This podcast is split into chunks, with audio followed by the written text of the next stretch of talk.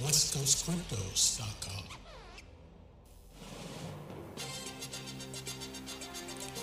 Breaking news.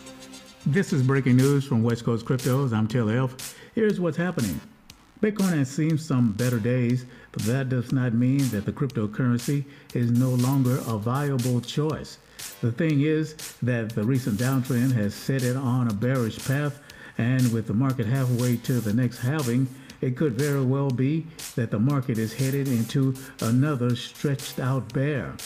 The Fear and Greed Index always helps give an idea of how investors are feeling toward the market. It is a helpful tool uh, that aggregates data across a number of metrics and then delivers on a numbered scale. With the downtrend in the crypto market, the scale has since been in the negative. However, it has gone from bad to worse, and the index now reads extreme fear in terms of investor sentiment.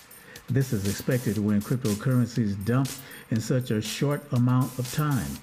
The market has seen about $200 billion shaved off in the space of a day, while top coins like Bitcoin and Ethereum had dumped continuously. Bitcoin, which had earlier reclaimed the $40,000 spot, has once again lost it. If investor sentiment continues to be negative, and no new money comes into the market, then Bitcoin may very well retest $35,000 before the weekend is over. Currently, Bitcoin is trading at $38,596, down 2.23%. Ethereum 2825 down 3%.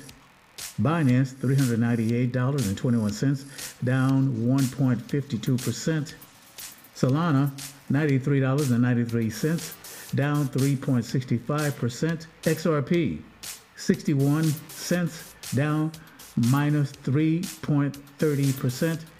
And Luna, $84.58, down 236%. This has been breaking news from West Coast Cryptos. I'm Taylor F. Thanks for being there. Thanks for checking in. We'll see you next time. And remember, cryptos are real.